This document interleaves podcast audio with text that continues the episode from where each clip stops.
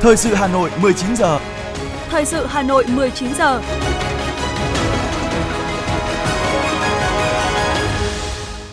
Quang Minh và Thu Thảo xin được đồng hành cùng quý thính giả trong 30 phút của chương trình thời sự tối nay, thứ năm, ngày 23 tháng 2 năm 2023. Những nội dung chính sẽ được đề cập đến trong chương trình. Thủ tướng Chính phủ Phạm Minh Chính chủ trì phiên họp chuyên đề xây dựng pháp luật tháng 2 năm 2023. Quyền Chủ tịch nước Võ Thị Ánh Xuân gặp mặt tri ân các thầy thuốc nhân ngày thầy thuốc Việt Nam 27 tháng 2. Phó Bí thư Thường trực Thành ủy Nguyễn Thị Tuyến chủ trì lễ trao quyết định về công tác cán bộ. Tuần phim chào mừng kỷ niệm 80 năm đề cương về văn hóa Việt Nam. Trong phần tin thế giới có những thông tin Liên Hợp Quốc họp phiên đặc biệt về xung đột Nga-Ukraine. ASEAN Trung Quốc củng cố quan hệ đối tác chiến lược toàn diện và sau đây là nội dung chi tiết. Thưa quý vị và các bạn, ngày hôm nay tại trụ sở Chính phủ, dưới sự chủ trì của Thủ tướng Chính phủ Phạm Minh Chính, Chính phủ họp phiên chuyên đề xây dựng pháp luật tháng 2 năm 2023. Mở đầu phiên họp, Thủ tướng Phạm Minh Chính cho biết thực hiện nghị quyết Đại hội 13 của Đảng, các nghị quyết của Trung ương, Quốc hội, Chính phủ đã tập trung cao độ thực hiện ba đột phá chiến lược, trong đó có đột phá về hoàn thiện thể chế. Trong năm 2022, Chính phủ tổ chức 9 phiên họp và nhiều cuộc họp thường trực Chính phủ về chuyên đề xây dựng pháp luật. Bước vào năm 2023, đây là phiên họp thứ hai của Chính phủ để xây dựng pháp luật, hoàn thiện thể chế, tháo gỡ vướng mắc, tạo hành lang pháp lý cho phát triển. Theo Thủ tướng, cùng với sự chuyển động và phát triển nhanh là những vấn đề phát sinh, những yếu tố mới mà quá trình xây dựng thể chế trước đó chưa lường hết được. Qua công tác chỉ đạo, điều hành, cho thấy có không ít vấn đề vướng mắc về thể chế đang đặt ra và cần được khẩn trương trong điều chỉnh hoàn thiện. Vì vậy, công tác xây dựng hoàn thiện thể chế đã được quan tâm rồi, càng phải quan tâm hơn và với trách nhiệm cao hơn. Tại phiên họp, Chính phủ thảo luận và cho ý kiến đối với 3 đề nghị xây dựng luật và 4 dự án luật bao gồm đề nghị xây dựng luật thủ đô sửa đổi, đề nghị xây dựng luật phòng không nhân dân, dự án luật quản lý công trình quốc phòng khu dân sự, đề nghị xây dựng luật sửa đổi bổ sung một số điều của luật đấu giá tài sản, dự án luật nhà ở sửa đổi, dự án luật kinh doanh bất động sản sửa đổi, dự án luật viễn thông sửa đổi. Nhân dịp kỷ niệm 68 năm Ngày Thầy thuốc Việt Nam, ngày 27 tháng 2 năm 1955, ngày 27 tháng 2 năm 2023. Sáng nay tại Phủ Chủ tịch, quyền Chủ tịch nước Võ Thị Ánh Xuân gặp mặt các thầy thuốc, cán bộ đại diện cho các thầy thuốc, cán bộ, nhân viên ngành y tế cả nước. Thay mặt nhà nước, quyền Chủ tịch nước Võ Thị Ánh Xuân gửi lời chúc mừng tốt đẹp nhất, lời tri ân sâu sắc nhất đến đội ngũ thầy thuốc, cán bộ, nhân viên của ngành y tế. Quyền Chủ tịch nước khẳng định Đảng nhà nước luôn chăm lo, lãnh đạo, chỉ đạo, đầu tư cho ngành y tế, nhất là trong lĩnh vực thể chế với việc hoàn thiện luật khám bệnh, chữa bệnh mới đây. Để đặt mục tiêu phát triển đất nước phồn vinh, hạnh phúc, đặc biệt là mục tiêu trở thành quốc gia phát triển vào năm 2045, quyền Chủ tịch nước Võ Thị Ánh Xuân cho rằng chất lượng nguồn nhân lực là hết sức quan trọng, trong đó có chất lượng nhân lực ngành y. Do đó, ngành y tế cần tiếp tục bồi dưỡng, phát triển nguồn nhân lực, nhất là trong bối cảnh thế giới và đất nước ta đang phải đối mặt với những dịch bệnh, trong đó có những dịch bệnh mới chưa từng có tiền lệ, đe dọa đến sinh mệnh, sức khỏe của con người. Quyền Chủ tịch nước đề nghị ngành y, các cơ sở y tế, đào tạo, nghiên cứu ứng dụng không ngừng nghiên cứu khoa học kỹ thuật, góp phần nâng cao tay nghề và xây dựng lực lượng chất lượng cao, đáp ứng yêu cầu chăm sóc sức khỏe của nhân dân trong tình hình mới. Thưa quý vị, chiều nay, Ủy viên Trung ương Đảng, Phó Bí thư Thành ủy, Chủ tịch Ủy ban nhân dân thành phố Hà Nội Trần Sĩ Thanh đến thăm chúc mừng Ban bảo vệ chăm sóc sức khỏe cán bộ Trung ương và Bệnh viện Hữu nghị nhân kỷ niệm 68 năm Ngày Thầy thuốc Việt Nam, ngày 27 tháng 2 năm 1955, ngày 27 tháng 2 năm 2023 thay mặt Thành ủy, Hội đồng nhân dân, Ủy ban nhân dân, Ủy ban Mặt trận Tổ quốc Việt Nam thành phố Hà Nội, Chủ tịch Ủy ban nhân dân thành phố bày tỏ sự tri ân, cảm ơn và gửi lời chúc tốt đẹp nhất đến các giáo sư, bác sĩ, cán bộ của ban bảo vệ, chăm sóc sức khỏe cán bộ trung ương và bệnh viện hữu nghị Việt Xô, đồng thời khẳng định sự hy sinh, cống hiến của lực lượng y tế trong thời gian qua đối với công tác phòng chống dịch COVID-19 vừa qua là không thể đo đếm được người đứng đầu chính quyền thành phố khẳng định thành phố luôn nỗ lực chủ động kiểm soát tình hình dịch bệnh, trong đó trách nhiệm của thành phố không chỉ đảm bảo sức khỏe cho người dân mà còn cả các cơ quan trung ương đóng trên địa bàn. Hà Nội luôn đồng hành cùng các đơn vị để hoàn thành xuất sắc hơn nữa nhiệm vụ chính trị được giao.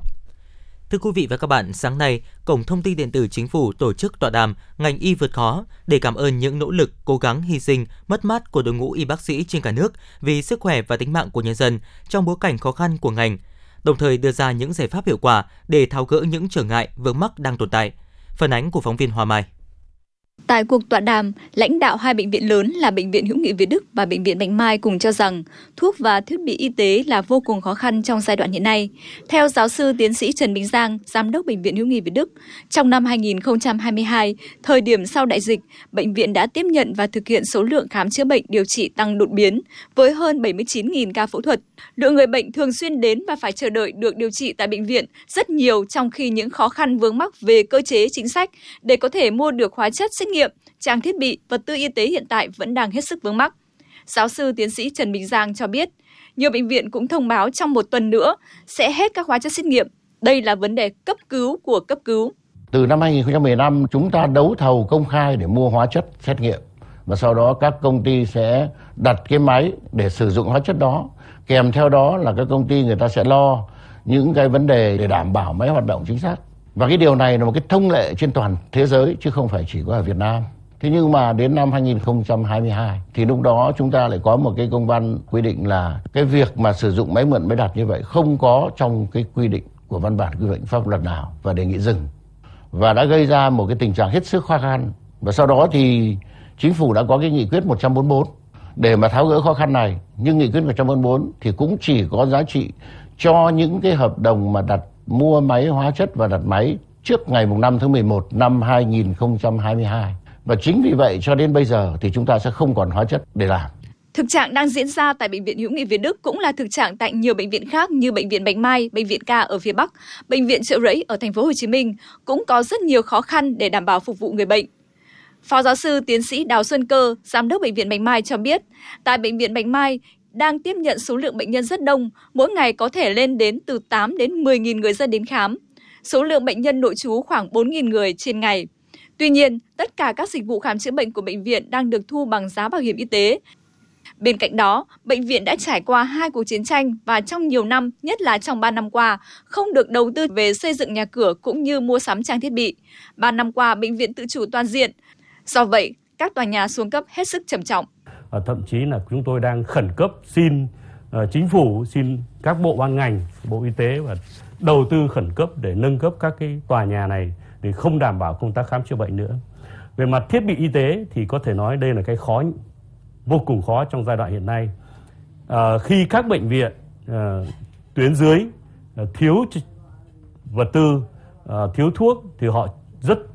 à, họ rất tín nhiệm bệnh viện Bạch Mai do trước đây thì hầu hết các thiết bị của bệnh viện Bạch Mai 10 năm qua là thực hiện liên doanh liên kết do vậy thì khi mà hết hợp đồng thì các do bây giờ cái thông tư về liên doanh liên kết cũng đã hết hiệu lực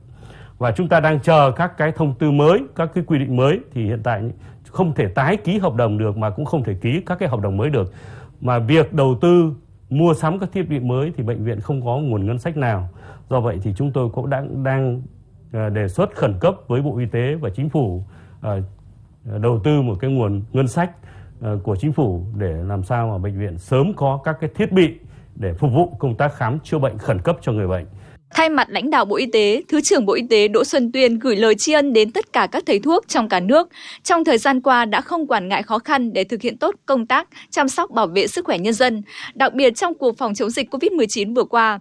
Cán bộ công nhân viên chức ngành y tế đã không quản ngại khó khăn với tinh thần chống dịch như chống giặc lấy người bệnh là trên hết trước hết và sẵn sàng hy sinh cả tính mạng của mình để tham gia làm tốt công tác chăm sóc bảo vệ sức khỏe nhân dân cũng như cứu sống người bệnh. Trước chăn trở của các bệnh viện lớn, Thứ trưởng Bộ Y tế Đỗ Xuân Tuyên đề nghị các bộ, ngành liên quan phối hợp chặt chẽ với Bộ Y tế để tham mưu cho chính phủ sớm ban hành các nghị định, thông tư, quy định để có thể tháo gỡ. Bộ Y tế đã cùng với Bộ Tài chính, Bộ Kế hoạch Đầu tư đã giả soát và ban hành các cái văn bản có liên quan đến đấu thầu, mua sắm về vật tư và trang thiết bị. Và đặc biệt là Bộ Y tế đến giờ phút này đã ban hành gần 50 thông tư hướng dẫn sửa đổi bổ sung các cái quy định có liên quan đến vấn đề mua thuốc trang thiết bị và các cái, cái ờ, nội dung khác có liên quan để đảm bảo cái việc ờ, cung ứng thuốc vật tư y tế trong cái giai đoạn hiện nay. Tại buổi tọa đàm, tiến sĩ Bùi Sĩ Lợi, nguyên phó chủ nhiệm Ủy ban các vấn đề xã hội của Quốc hội cũng cho rằng những thách thức khó khăn của ngành y tế là đang hiện hữu. Với tinh thần vì sức khỏe của nhân dân, Đảng, hệ thống chính trị sẽ cùng tháo gỡ khó khăn vướng mắc trong cả nội tại ngành y tế để có thể củng cố nâng cao tinh thần trách nhiệm của các thầy thuốc đối với nhân dân, thầy thuốc như mẹ Hiền. Đảng và nhà nước cũng cần chia sẻ với ngành y tế, cùng đồng hành, đồng lòng để giải quyết nhiệm vụ cực kỳ quan trọng là chăm sóc sức khỏe của nhân dân, để đất nước ta có một nền y tế vừa hiện đại, vừa nhân văn, vừa mang đầy bản sắc dân tộc.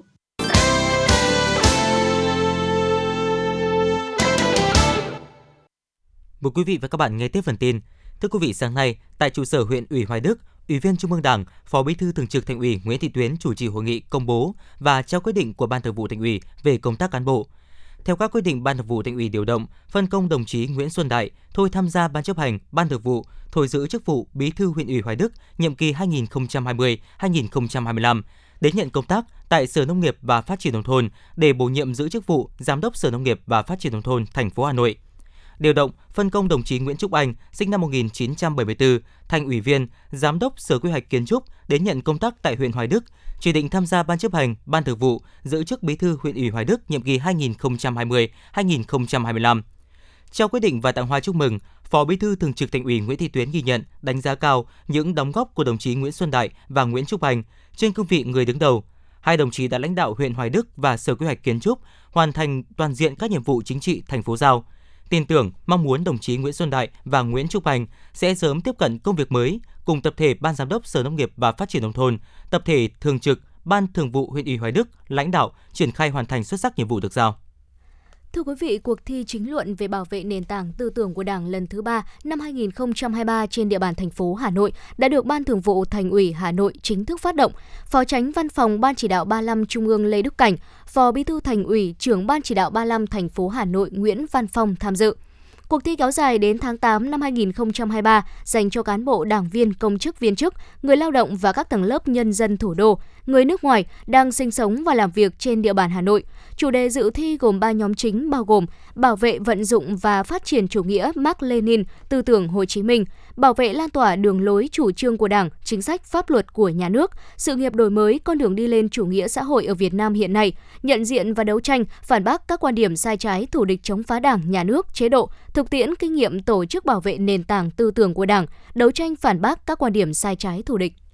Sáng nay, tại trụ sở Ủy ban nhân dân thành phố, Phó Chủ tịch Ủy ban nhân dân thành phố Hà Nội Dương Đức Tuấn đã tiếp đoàn doanh nghiệp Tập đoàn Thái Bình Dương Trung Quốc do bà Ngô Tĩnh, Chủ tịch Hội đồng quản trị Công ty Quốc tế Thẩm Lan, Tổng giám đốc Công ty xây dựng Pacific Việt Nam, Tập đoàn Xây dựng Thái Bình Dương dẫn đầu tới chào xã giao. Tại buổi làm việc, bà Ngô Tĩnh cảm ơn sự quan tâm của lãnh đạo thành phố và tái khẳng định các nguyên tắc đầu tư hoạt động của Tập đoàn Xây dựng Thái Bình Dương là mong muốn hợp tác đồng hành với chính quyền thành phố về các dự án xây dựng, vận hành các cơ sở hạ tầng, quản lý đô thị, đường sắt, khu công nghiệp và cam kết trong quá trình triển khai đảm bảo thực hiện đúng pháp luật và có trách nhiệm, nghĩa vụ theo đúng quy định. Chia sẻ về các định hướng phát triển của Hà Nội, Phó Chủ tịch Ủy ban nhân dân thành phố đề nghị Tập đoàn Thái Bình Dương xem xét tới tính khả thi của một số hạng mục đầu tư trên địa bàn, nhất là trong các lĩnh vực xây dựng đô thị vệ tinh, tuyến đường vành đai, đường sắt, cảng hàng không, công viên cây xanh. Phó Chủ tịch thành phố mong muốn hai bên sẽ có nhiều cơ hội hợp tác cùng phát triển trong tương lai, nhấn mạnh những thành tiệu trong hợp tác sẽ đóng góp thiết thực vào mối quan hệ tốt đẹp giữa hai nước Việt Nam và Trung Quốc. Sáng nay, Ban Thường vụ Ủy ban Mặt trận Tổ quốc Việt Nam, thành phố Hà Nội đã tổ chức hội nghị ký kết giao ước thi đua giữa các tổ chức tôn giáo về thực hiện hiệu quả. Đồng chí Nguyễn Lan Hương, thành ủy viên, Chủ tịch Ủy ban Mặt trận Tổ quốc Việt Nam, thành phố Hà Nội chủ trì hội nghị năm 2023, chương trình phối hợp giữa Ban Thường trực Ủy ban Mặt trận Tổ quốc Việt Nam thành phố Hà Nội, Sở Tài nguyên và Môi trường và các tổ chức tôn giáo trên địa bàn thành phố sẽ thực hiện với những nội dung cụ thể như tuyên truyền vận động chức sắc chức việc nhà tu hành, các tổ chức tôn giáo và đồng bào có đạo củng cố tăng cường, phát huy sức mạnh đại đoàn kết toàn dân tộc, xây dựng và bảo vệ Tổ quốc, chủ động tích cực tham gia đấu tranh với hoạt động lợi dụng tôn giáo kích động, chia rẽ khối đại đoàn kết toàn dân tộc, gây mất an ninh chính trị, trật tự an toàn xã hội. Phát biểu tại hội nghị, Chủ tịch Mặt trận thành phố Nguyễn Lan Hương bày tỏ mong muốn các chức sắc chức việc, nhà tu hành và đồng bào có đạo tham gia thực hiện tốt chủ trương, đường lối của Đảng, chính sách pháp luật của nhà nước, thường xuyên nắm bắt tâm tư nguyện vọng, nhu cầu chính đáng của tín đồ tôn giáo, kịp thời phản ánh với cấp ủy chính quyền, Mặt trận Tổ quốc Việt Nam các cấp, các ngành hữu quan để xem xét giải quyết. Trước mắt tham gia tuyên truyền, vận động nhân dân hưởng ứng, ủng hộ bàn giao mặt bằng thực hiện hiệu quả dự án đường vành đai 4 vùng thủ đô trên địa bàn thành phố Hà Nội. Thưa quý vị và các bạn, từ giữa tháng 2, nhiều người dân Hà Nội đã đi từ ngạc nhiên đến phấn khởi. Vì từ nay khi gặp bất cứ vướng mắc nào khi về thủ tục hành chính, họ có thể ngay lập tức phản ánh các vấn đề này đến chính quyền Hà Nội qua trang Zalo, phản ánh kiến nghị thành phố Hà Nội. Được biết, các cấp xã, huyện, quận thuộc Hà Nội đều được phân quyền xử lý trên Zalo phản ánh kiến nghị thành phố Hà Nội. Khi nhận kiến nghị từ người dân, Văn phòng Ủy ban nhân dân thành phố Hà Nội sẽ xử lý trên hệ thống hoặc chuyển về địa phương để phân loại và xử lý theo thẩm quyền chuyên môn của từng phòng ban, xã phường thị trấn. Vừa được giới thiệu về kênh Zalo tiếp nhận phản ánh kiến nghị của thành phố Hà Nội, chị Bùi Phương Thảo ở phường Mễ Trì, quận Nam Từ Liêm cho biết, sau khi tìm hiểu, chị được biết đây là nơi tiếp nhận ý kiến của người dân về thủ tục hành chính ở cấp cơ sở. Cá nhân tôi cảm thấy đây là một động thái tích cực của Ủy ban nhân dân thành phố Hà Nội khi mà sẵn sàng lắng nghe ý kiến của người dân và thực hiện qua một kênh thông tin rất phổ biến hiện nay đó là Zalo. Và với kênh này thì chúng tôi có thể phản ánh ý kiến một cách khách quan, trung thực và tiện lợi hơn. Tương tự như chị Thảo, do tính chất công việc thường phải đến các cơ quan nhà nước để làm việc. Theo quan sát của anh Nguyễn Mạnh Hải, người dân quận Nam Từ Liêm, những năm qua Hà Nội đã liên tục thực hiện nhiều cải cách, đổi mới và đẩy nhanh về chính quyền điện tử, số hóa thủ tục hành chính. Cho nên, khi biết đến trang Zalo phản ánh kiến nghị thành phố Hà Nội, anh đã nhanh chóng trải nghiệm. Trước đây thì tôi cũng nhiều lần có ý định à, đi kiến nghị về thủ tục hành chính tại cơ sở. Nhưng mà sau đó thì tôi lại có suy nghĩ lại rồi quyết định là đi về và thôi không à, đi kiến nghị nữa. Vì nhiều khi là đi làm thủ tục gặp không ít vướng mắc và cần hỗ trợ và tôi cũng không biết cách kiến nghị thế nào cho trực tiếp đến bộ phận chuyên trách và để cho nó hiệu quả. Và um, việc có thêm uh, kênh tiếp nhận phản ánh ý kiến kiến nghị của người dân qua Zalo thì cho thấy là Hà Nội là luôn uh, sẵn sàng đổi mới và lắng nghe người dân nhiều hơn và tạo sự thuận tiện cho người dân khi làm thủ tục hành chính và bày tỏ ý kiến đúng theo tôn chỉ dân biết, dân bàn, dân làm, dân kiểm tra đánh giá cao việc thành phố vận hành kênh tiếp nhận phản ánh của người dân và doanh nghiệp về quy định hành chính qua ứng dụng Zalo. Nhiều người dân thủ đô mong muốn thành phố, các cơ quan chức năng kịp thời xử lý các kiến nghị. Ông Hồ Dũng Hiệp, người dân phường Thịnh Liệt, quận Hoàng Mai nêu ý kiến. Khi mà có phản ảnh rồi của dân rồi, lãnh đạo ban thành phố có chỉ đạo cụ thể, đây mới quan trọng chứ còn phản ảnh nhưng mà tiếp thu để đấy thì tôi nghĩ là cũng đâu vào đấy cả thôi tất nhiên là thành phố chỉ đạo từ trên xuống xuống quận xuống phường xuống xã. Nhưng mà có chỉ đạo rồi có kiểm tra người thực hiện ý kiến chỉ đạo không? Tôi nghĩ cái này là ủy ban thành phố có một cái cơ chế nó rõ ràng cụ thể hơn.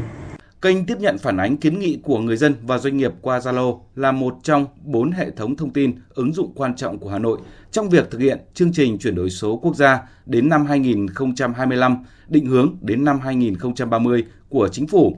để sử dụng, người dùng chỉ cần vào Zalo và gõ dòng chữ phản ánh kiến nghị thành phố Hà Nội. Chỉ vài bước nhập thông tin cá nhân, nhấn chọn tin nhắn trong giao diện chat và điền vào form kiến nghị để gửi đến Ủy ban nhân dân thành phố. Thông tin từ Văn phòng Ủy ban nhân dân thành phố Hà Nội cho biết, sau khi người dân gửi kiến nghị qua kênh Zalo, phản ánh kiến nghị thành phố Hà Nội, những nội dung này sẽ được chuyển lên hệ thống phản ánh kiến nghị của Cổng Dịch vụ Công Quốc gia thành phố vào tiếp nhận phản ánh kiến nghị và xử lý theo quy định với từng trường hợp, với mục tiêu lấy người dân, doanh nghiệp làm trung tâm phục vụ, đồng thời là thước đo hiệu quả giải quyết công việc của các cơ quan hành chính nhà nước từ thành phố đến cơ sở. Kênh tiếp nhận phản ánh qua ứng dụng Zalo được kỳ vọng sẽ giúp Hà Nội bứt phá hơn trong cải cách thủ tục hành chính. Bà Đỗ Thị Hồng Nhung, cán bộ tư pháp phường Phúc Xá, quận Ba Đình cho biết. Cái phục vụ hành chính công của thành phố Hà Nội à, hiện nay thì càng ngày càng được cải thiện rất là rõ. À, những cái đường dây nóng như thế kênh thông tin zalo như thế thì nó rất là hữu ích cũng phản ứng khá nhanh với cả những cái thông tin bức xúc của dân. Để triển khai có hiệu quả bảo đảm việc tiếp nhận xử lý phản ánh kiến nghị của người dân về quy định hành chính qua các kênh thông tin nhanh chóng kịp thời Ủy ban nhân dân thành phố vừa có văn bản yêu cầu tăng cường việc tiếp nhận và xử lý các phản ánh kiến nghị trên hệ thống tiếp nhận và xử lý phản ánh kiến nghị của Cổng Dịch vụ Công Quốc gia. Theo đó, thành phố yêu cầu các sở ban ngành và Ủy ban nhân dân các quận, huyện, thị xã ra soát bố trí công chức làm đầu mối kiểm soát thủ tục hành chính tại đơn vị, tham mưu thực hiện nhiệm vụ về tiếp nhận, xử lý phản ánh kiến nghị.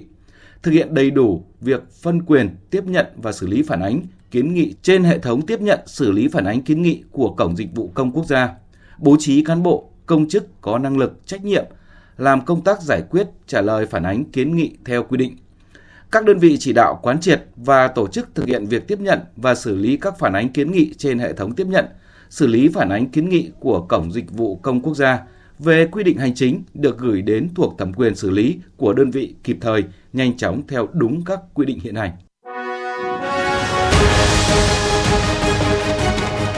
Thời sự Hà Nội, nhanh, chính xác, tương tác cao. Thời sự Hà Nội, nhanh, chính xác, tương tác cao.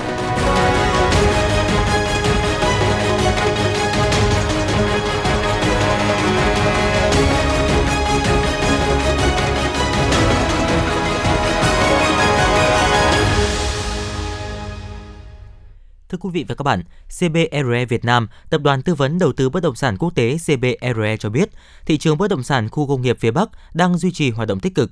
Tính đến cuối năm 2022, nguồn cung đất công nghiệp của thị trường cấp 1 phía Bắc bao gồm 5 tỉnh thành phố: Hà Nội, Bắc Ninh, Hải Phòng, Hưng Yên và Hải Dương đạt 10.291 ha, tăng 8% theo năm. Do nhu cầu mạnh mẽ từ nhiều lĩnh vực khác nhau, tỷ lệ lấp đầy trung bình của các thị trường cấp 1 ở khu vực phía Bắc đạt 83,2%. Những khách thuê tích cực nhất ở miền Bắc bao gồm các nhà sản xuất điện tử, năng lượng mặt trời, ô tô, các đơn vị phát triển nhà kho và nhà xưởng xây sẵn. Giá thuê trung bình của các thị trường cấp 1 phía Bắc ở mức 120 đô la Mỹ một mét vuông một kỳ hạn cho thuê, tăng 11% so với năm 2021. Sáng nay, Bệnh viện Nhi Trung ương khởi công dự án cơ sở 2 tại xã Ngọc Mỹ, huyện Quốc Oai, Hà Nội, tổng diện tích hơn 6 ha. Cơ sở 2 có quy mô 300 giường bệnh nội trú hoàn chỉnh về cơ sở hạ tầng và đầu tư một phần trang thiết bị y tế cơ bản đáp ứng hoạt động giai đoạn đầu. Tổng mức đầu tư hơn 880 tỷ đồng. Vào giữa năm sau, cơ sở 2 sẽ đi vào hoạt động giai đoạn 1. Bệnh viện Nhi Trung ương là bệnh viện chuyên khoa nhi tuyến cuối của cả nước, mỗi ngày đón tiếp hơn 4.000 bệnh nhân. Việc xây dựng cơ sở 2 có ý nghĩa quan trọng, góp phần giảm tải cho cơ sở 1 và tạo điều kiện thuận lợi giúp nhân dân các khu vực ngoại thành và lân cận Hà Nội khám chữa bệnh thuận tiện hơn. Theo Bộ Xây dựng, đến nay, các quy định pháp luật về quản lý sử dụng nhà trung cư đã tương đối đầy đủ, tạo hành lang pháp lý điều chỉnh hầu hết các hoạt động như quy định về bàn giao hồ sơ nhà trung cư, tổ chức hội nghị nhà trung cư, thành lập và công nhận ban quản trị, giá dịch vụ quản lý vận hành nhà trung cư, chỗ để xe trong nhà trung cư, quản lý sử dụng kinh phí bảo trì nhà trung cư. Thời gian tới, Bộ sẽ tiếp tục hoàn thiện thể chế liên quan đến quản lý, sử dụng nhà trung cư, sửa đổi bổ sung trong dự thảo luật nhà ở sửa đổi, tăng cường phổ biến pháp luật đến các chủ thể có liên quan, tăng cường thanh tra, kiểm tra để phát hiện và xử lý vi phạm trong quá trình quản lý, sử dụng nhà trung cư. Bộ Xây dựng cũng đề nghị chính quyền địa phương tăng cường quản lý nhà nước, hướng dẫn các chủ đầu tư, ban quản trị và cư dân thực hiện đúng các quy định, kịp thời xử lý hoặc đề nghị các cơ quan có thẩm quyền xử lý các hành vi vi phạm trong lĩnh vực quản lý, sử dụng nhà trung cư. Thưa quý vị, tuần phim chào mừng kỷ niệm 80 năm đề cương văn hóa Việt Nam sẽ diễn ra từ ngày 25 đến ngày 3 tháng 3 năm 2023 trên cả nước. Tuần phim do Bộ Văn hóa Thể thao và Du lịch giao Cục Điện ảnh chủ trì, phối hợp với các địa phương và Trung tâm Chiếu phim Quốc gia phối hợp thực hiện. Có 10 bộ phim được trình chiếu, 4 bộ phim truyện gồm Bình Minh Đỏ, hãng phim Hội Điện ảnh Việt Nam, Cơn rông của hãng phim Giải phóng, Phượng cháy của công ty cổ phần phim truyện 1 và Nhà Tiên tri hãng phim truyện Việt Nam. Có 4 phim tài liệu được trình chiếu trong tuần phim Hồ Chí Minh năm 1946 phần 1 và 2, các phim văn hóa soi đường quốc dân đi, Chầu văn âm hưởng linh thiêng và 80 năm đề cương về văn hóa Việt Nam đều do hãng phim tài liệu và khoa học Trung ương sản xuất. Hai bộ phim hoạt hình gồm Kỳ tích đầm dạ trạch và Đôi cánh kim cương. Tuần phim hy vọng có sức lan tỏa gắn kết với các sự kiện văn hóa quan trọng của đất nước, tạo không khí phấn khởi thiết thực kỷ niệm 80 ngày ra đời bản đề cương về văn hóa Việt Nam.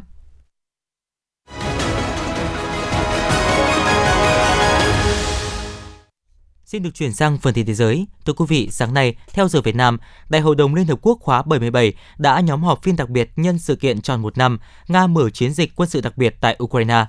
Phát biểu tại phiên họp, Tổng thư ký Liên Hợp Quốc Antonio Guterres đã hối thúc các bên liên quan cộng đồng quốc tế tuân thủ các giá trị, nguyên tắc và mục tiêu của Hiến trương Liên Hợp Quốc. Tại phiên họp, Đại sứ Đặng Hoàng Giang, trưởng phái đoàn thường trực Việt Nam tại Liên Hợp Quốc đã bày tỏ quan ngại về tình hình xung đột tại Ukraine trong một năm qua, cũng như tác động tiêu cực của cuộc xung đột đối với khu vực và thế giới. Trước tình hình đó, Việt Nam nhấn mạnh sự cần thiết tuân thủ luật pháp quốc tế, hiến trương Liên Hợp Quốc, nhất là các nguyên tắc cơ bản hàng đầu là tôn trọng độc lập, chủ quyền, toàn vẹn lãnh thổ, không sử dụng vũ lực và đe dọa sử dụng vũ lực. Thưa quý vị, Tổng thư ký ASEAN Hao Him Kun kêu gọi các tổ chức chung để thúc đẩy quan hệ đối tác chiến lược toàn diện ASEAN Trung Quốc lên tầm cao mới. Trong cuộc gặp Bộ trưởng Ngoại giao Trung Quốc Tần Cương tại Jakarta, Tổng thư ký Cao Kim Hun cho rằng quan hệ ASEAN Trung Quốc đã được nâng tầm chiến lược và hợp tác giữa hai bên được sâu sắc hóa dựa trên sự tin tưởng lẫn nhau. Về phần mình, Bộ trưởng Ngoại giao Trung Quốc Tần Cương nêu rõ ASEAN là một trong những tổ chức hợp tác khu vực thành công nhất và có vị trí ngày càng quan trọng trong bối cảnh tình hình thế giới, khu vực đang diễn ra những thay đổi sâu sắc. Ông nhận định quan hệ đối tác chiến lược toàn diện Trung Quốc ASEAN đang trên đà phát triển tốt. Tân Hoa Xã đưa tin Hội đồng Hành chính nhà nước Myanmar đã ban bố tình trạng thiết quân luật tại ba thị trấn khác thuộc vùng Sagaing của nước này. Trước đó một ngày, chính quyền quân sự Myanmar cũng tuyên bố gia hạn tình trạng khẩn cấp thêm 6 tháng. Tổ chức Y tế Thế giới WHO đang tận dụng quãng thời gian tạm dừng các biện pháp trừng phạt nhằm vào Syria để chuyển vật tư và thiết bị y tế cần thiết đến quốc gia này. Thống kê của WHO cho thấy 7 bệnh viện và 145 cơ sở y tế ở Syria đã bị hư hại, phần lớn trong số đó nằm ở khu vực Tây Bắc Syria. Cục Dự trữ Liên bang Mỹ Fed đã công bố biên bản cuộc họp tháng 1 năm 2023 cho biết lạm phát vẫn cao hơn nhiều so với mục tiêu 2% của Fed, trong khi thị trường lao động vẫn chặt chẽ, có phần tiếp tục gây áp lực lên tiền lương và giá cả. Các thành viên của Fed đã chấp thuận mức tăng lãi suất 0,25 điểm phần trăm, mức tăng nhỏ nhất kể từ tháng 3 năm 2022, đưa lãi suất liên bang về phạm vi mục tiêu là từ 4,5% đến 4,75%. Hãng thông tấn Reuters cho biết đã có hàng trăm hội trợ việc làm được tổ chức khắp Trung Quốc trong tháng 2 này. Riêng tại Bắc Kinh, khoảng 40 sự kiện như vậy đã diễn ra trong bối cảnh tỷ lệ thất nghiệp ở nhóm thanh niên có thời điểm năm ngoái đạt đỉnh gần 20%. Những người tìm việc trong năm nay mang nhiều tâm tư khác nhau, tuy nhiên là theo ghi nhận, mức lương được chào mời vẫn còn thấp và số lượng việc cần tuyển dụng chưa đa dạng tại các lĩnh vực thể hiện sự thận trọng trên thị trường việc làm. Ngày 22 tháng 2, một đối tượng đã nổ súng vào hai phóng viên truyền hình đang đưa tin tại hiện trường một vụ án mạng khác gần thành phố Orlando, bang Florida của Mỹ. Vụ nổ súng khiến một phóng viên thiệt mạng và một người khác bị thương. Phát biểu tại một cuộc họp báo, cảnh sát trường hạt Orange, ông John Mina cho biết nghi phạm được xác định là Kate Melvin Mose, 19 tuổi, đã bị bắt giữ ngay sau khi thực hiện vụ nổ súng vào các phóng viên. Theo một bài đăng của nhật báo China Daily trên mạng xã hội Weibo, các cơ quan quản lý của Trung Quốc đã yêu cầu các công ty công nghệ lớn của nước này không cung cấp dịch vụ chat GPT cho người dân. Ngoài cấm chat GPT, Trung Quốc cũng thông báo các công ty trong nước muốn ra mắt chatbot hoặc dịch vụ trí tuệ nhân tạo AI có liên quan phải báo cáo và xin phép cơ quan quản lý.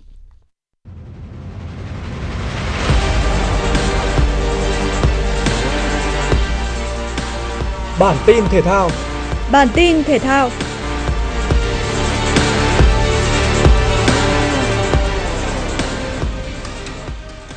VPF đã tiến hành bốc thăm xếp lịch thi đấu giải bóng đá Cúp Quốc gia 2023 và giải hạng nhất quốc gia 2023. 25 câu lạc bộ gồm 14 câu lạc bộ tới từ V-League và 11 câu lạc bộ tham dự giải hạng nhất quốc gia sẽ thi đấu theo thể thức loại trực tiếp một trận thua. Sau khi kết thúc 90 phút thi đấu chính thức, nếu tỷ số hòa sẽ thi đấu luân lưu 11 m để xác định câu lạc bộ thắng. Hai câu lạc bộ thắng vòng bán kết được thi đấu trận chung kết. Hai đội thua vòng bán kết sẽ đồng giải hạng 3. Theo kết quả bốc thăm, câu lạc bộ Hà Nội rơi vào nhánh đấu khó khi có sự xuất hiện của các đội bóng rất mạnh tại V-League như Viettel, Thép Xanh Nam Định, Hải Phòng. Ở nhánh đấu số 2 cũng quy tụ các đội bóng V-League là Topelen Bình Định, Sông Lam Nghệ An, Hồng Lĩnh Hà Tĩnh bên cạnh các đội bóng ở giải hạng nhất quốc gia như Quảng Nam, Bình Phước, Long An. Trong khi đó, giải hạng nhất quốc gia 2023 sẽ khởi tranh từ ngày 7 tháng 4 và kéo dài đến tháng 8 2023. Các câu lạc bộ đều đăng ký một cầu thủ Việt Nam gốc nước ngoài và một cầu thủ nước ngoài gốc Việt Nam. Tương tự như V-League, giải nhất quốc gia năm nay sẽ trở lại thể thức thi đấu chia làm hai giai đoạn. Giai đoạn 1 có 11 câu lạc bộ thi đấu vòng tròn một lượt xếp hạng. Giai đoạn 2 sẽ chia làm hai nhóm, nhóm A gồm 5 câu lạc bộ xếp đầu giai đoạn 1 và nhóm B gồm 6 đội còn lại sẽ thi đấu vòng tròn một lượt xác định các danh hiệu nhất nhì ba và một suất xuống hạng nhì mùa sau. Đội vô địch nhận suất duy nhất lên chơi tại V-League 2024. Ở trận đấu lượt đi vòng 1/8 UEFA Champions League, Inter Milan đã gặp khó trước lối chơi phòng ngự phản công của Porto. Bước ngoặt của trận đấu đến ở phút thứ 78 khi Otavio nhận thẻ vàng thứ hai. Sau khi được chơi hơn người, đội bóng của huấn viên Simone Inzaghi đã ép sân đối thủ. Và từ một quả treo bóng của đồng đội bên cánh phải, Lukaku bật cao đánh đầu trúng cột dọc khung thành Porto. Bóng bật ra và tiền đạo người Bỉ ngay lập tức lao vào đá bồi, ghi bàn thắng duy nhất của trận đấu. đánh bại Porto 1-0. Inter Milan có chút lợi thế trước chuyến hành quân đến sân Dragao thi đấu trận lượt về vào ngày 15 tháng 3 tới. Trong khi đó, Manchester City hành quân đến làm khách trên sân Red Bull Arena của RB Leipzig. Đoàn quân của huấn viên Pep Guardiola hiện thực hóa bằng bàn thắng sớm của Mahrez ngay ở phút thứ 27 của trận đấu. Sau giờ nghỉ, đại diện ngoại hạng Anh để RB Leipzig giành lại thế trận. Những nỗ lực của đội chủ nhà được đền đáp bằng bàn gỡ hòa ở phút 70 sau pha đánh đầu cận thành của trung vệ Gravidon. Hòa một đều trên sân của RB Leipzig, Man City vẫn có lợi thế bởi ở trận lượt về diễn ra vào ngày 15 tháng 3 tới, đội bóng của viên Pep Guardiola sẽ được chơi trên sân nhà Etihad. Thời tiết khu vực Hà Nội đêm 23 ngày 24 tháng 2 năm 2023, khu vực trung tâm thành phố Hà Nội đêm không mưa, ngày có lúc có mưa, nhiệt độ từ 18 đến 22 độ C. Quý vị và các bạn vừa nghe chương trình thời sự của Đài Phát thanh Truyền hình Hà Nội. Chỉ đạo nội dung Nguyễn Kim Kiêm chỉ đạo sản xuất Nguyễn Tiến Dũng, tổ chức sản xuất Trà My, đạo diễn Kim Oanh, phát thanh viên Quang Minh Thu Thảo cùng kỹ thuật viên Bảo Tuấn thực hiện. Thân mến chào tạm biệt.